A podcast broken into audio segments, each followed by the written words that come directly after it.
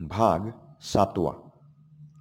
दत्त आश्रमी आल्यावर श्री परशुराम श्री दत्तात्रेयांना म्हणाले की मी क्रोधाच्या आवेशात अर्जुनपुत्रांनी केलेल्या पापाचा दंड संपूर्ण क्षत्रिय कुळाला दिला.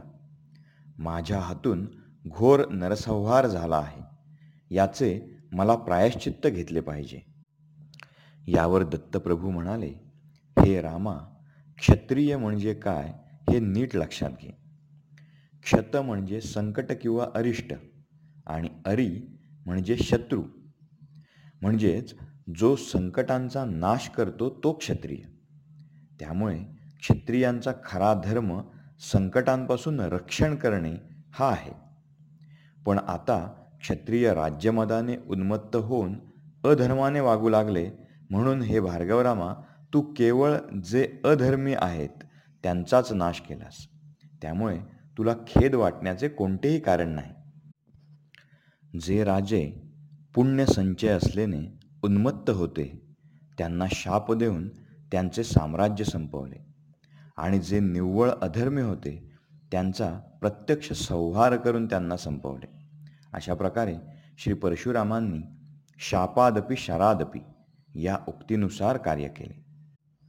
श्री दत्त म्हणाले हे रामा तरीही तुला खेद वाटत असेल तर तू सर्व सप्तर्षी आणि ब्रह्मर्षी यांना बोलावून यज्ञसत्र कर. आणि तू जी समस्त पृथ्वी जिंकली आहेस ती काश्यप ऋषींना दान कर. त्याप्रमाणे श्री परशुरामांनी त्वरित यज्ञसत्र केले. सर्व भूमी काश्यप ऋषींना दान केली. श्री दत्तात्रेयांनी श्री परशुरामांना सांगितले हे रामा तू चिरंजीवी होशील. आणि पुढे राजा दशरथाचे कुळात श्रीहरी विष्णू श्रीराम अवतार घेते. तेव्हा तुझी व त्यांची भेट होऊन तुझ्यातील सर्व क्षात्रतेज श्रीरामांमध्ये विलीन होईल आणि मग तू निव्वळ ब्राह्मतेजाने पूर्ण ब्राह्मण होशील. असा वर प्राप्त झाल्यावर श्री परशुराम तपश्चर्येसाठी निघून गेले. परंतु सर्व भूमी दान केली असल्याने त्यावर आपण कसे राहायचे हा प्रश्न होता.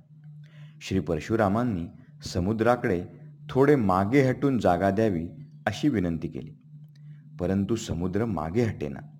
अखेर श्री परशुरामांनी बाण चालवून समुद्राला मागे हटवले आणि नवीन भूमी निर्माण केली.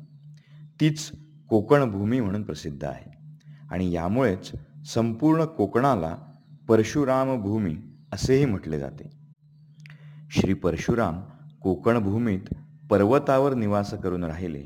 तेच आत्ताचे चिपळूण जवळचे श्री परशुराम क्षेत्र आहे. एकदा श्री परशुराम शिवांनी दिलेले धनुष्य घेऊन मिथिला नगरीत गेले. राजा जनक याने त्यांचे स्वागत करून राजमहालात बसले असताना जानकी म्हणजे सीता तेथे आली. आणि सहज ते शिवधनुष्य घेऊन घोडा करून खेळू लागले. तिच्या या बाललीला पाहून श्री परशुराम देखील आश्चर्यचकित झाले. कारण शिवधनुष्य पेलवणे हे सहज कार्य नव्हते. त्यासाठी शौर्य आणि सात्विकता दोन्ही गोष्टी गरजेच्या होत्या. तेव्हा ते जनक राजास म्हणाले हे राजा जनक तुझी कन्या अलौकिक शक्ती धारण करणारी आहे. मी हे शिवधनुष्य येथेच ठेवतो. जो कोणी हे शिवधनुष्य पेलवेल तोच पुरुष तुझ्या कन्येशी विवाह करण्यास योग्य असेल हे तू पक्के ध्यानात ठेव. असे म्हणून ते शिवधनुष्य सीतेकरिता तेथेच ठेवून गेले. पुढे सीता स्वयंवर झाले तेव्हा श्रीरामांचे हातून ते धनुष्य मोडले. तेव्हा श्री परशुराम ध्यानातून जागृत झाले आणि शिवधनुष्य मोडल्याचा क्रोध येऊन जनकराजाच्या दरबारी पोहोचले.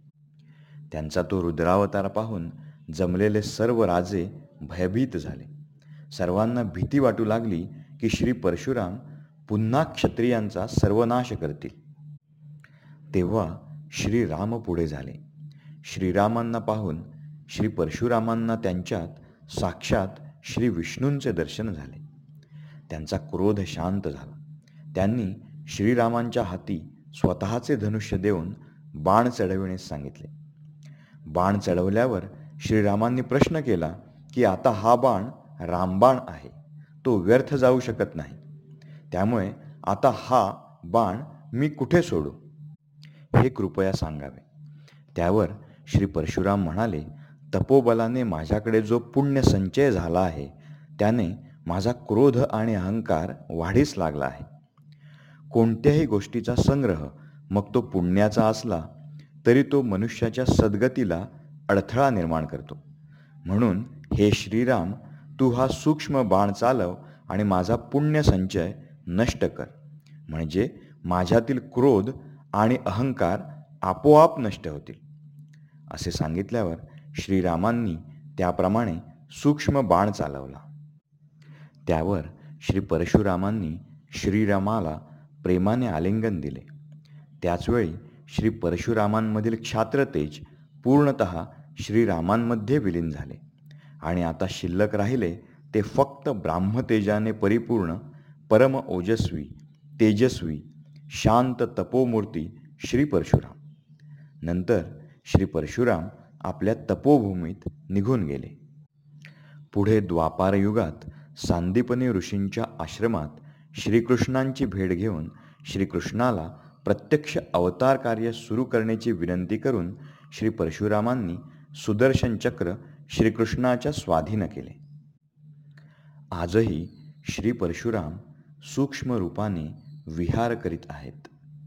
सप्त चिरंजीवांपैकी एक आहेत. कोठेही त्यांचे स्मरण केले तरी ते तात्काळ सूक्ष्म रूपात हजर होतात आणि योग्यता पाहून अनुग्रह करतात. ही कथामाला लिहिताना वाचताना व ऐकताना देखील ते सूक्ष्म रूपात येऊन कृपाशीर्वाद देतील यात तिळमात्र देखील शंका नाही. या कथामालेत जे जे सुंदर आणि उदात्त आहे ते सर्व माझ्या गुरूंच्या कृपेने. आणि जे जे काही न्यून आणि सदोष आहे ते सर्व माझ्यातील अवगुणांमुळे. मी माझ्यातील अवगुणांकरिता क्षमाप्रार्थी आहे. अज्ञानी मूढ असे बालक समजून क्षमा करावी माझ्या दोषांशी. श्री दत्तगुरूंचे धरुचरण सहस्रार्जुनाला करू नमन श्री परशुरामांना करू वंदन. हा सर्व त्यांच्याच इच्छेचा खेळ अथवा माझ्या अंगी नसे एवढे बळ. येथे करता करविता श्री दत्त मी निव्वळ निमित्त मात्र. सर्वेपि सुखिनः सन्तु सर्वे सन्तु निरामयः। सर्वे भद्राणि पश्यन्तु मा कश्चित् दुःखमाप्नुयात्। इदं न मम शुभं भवतु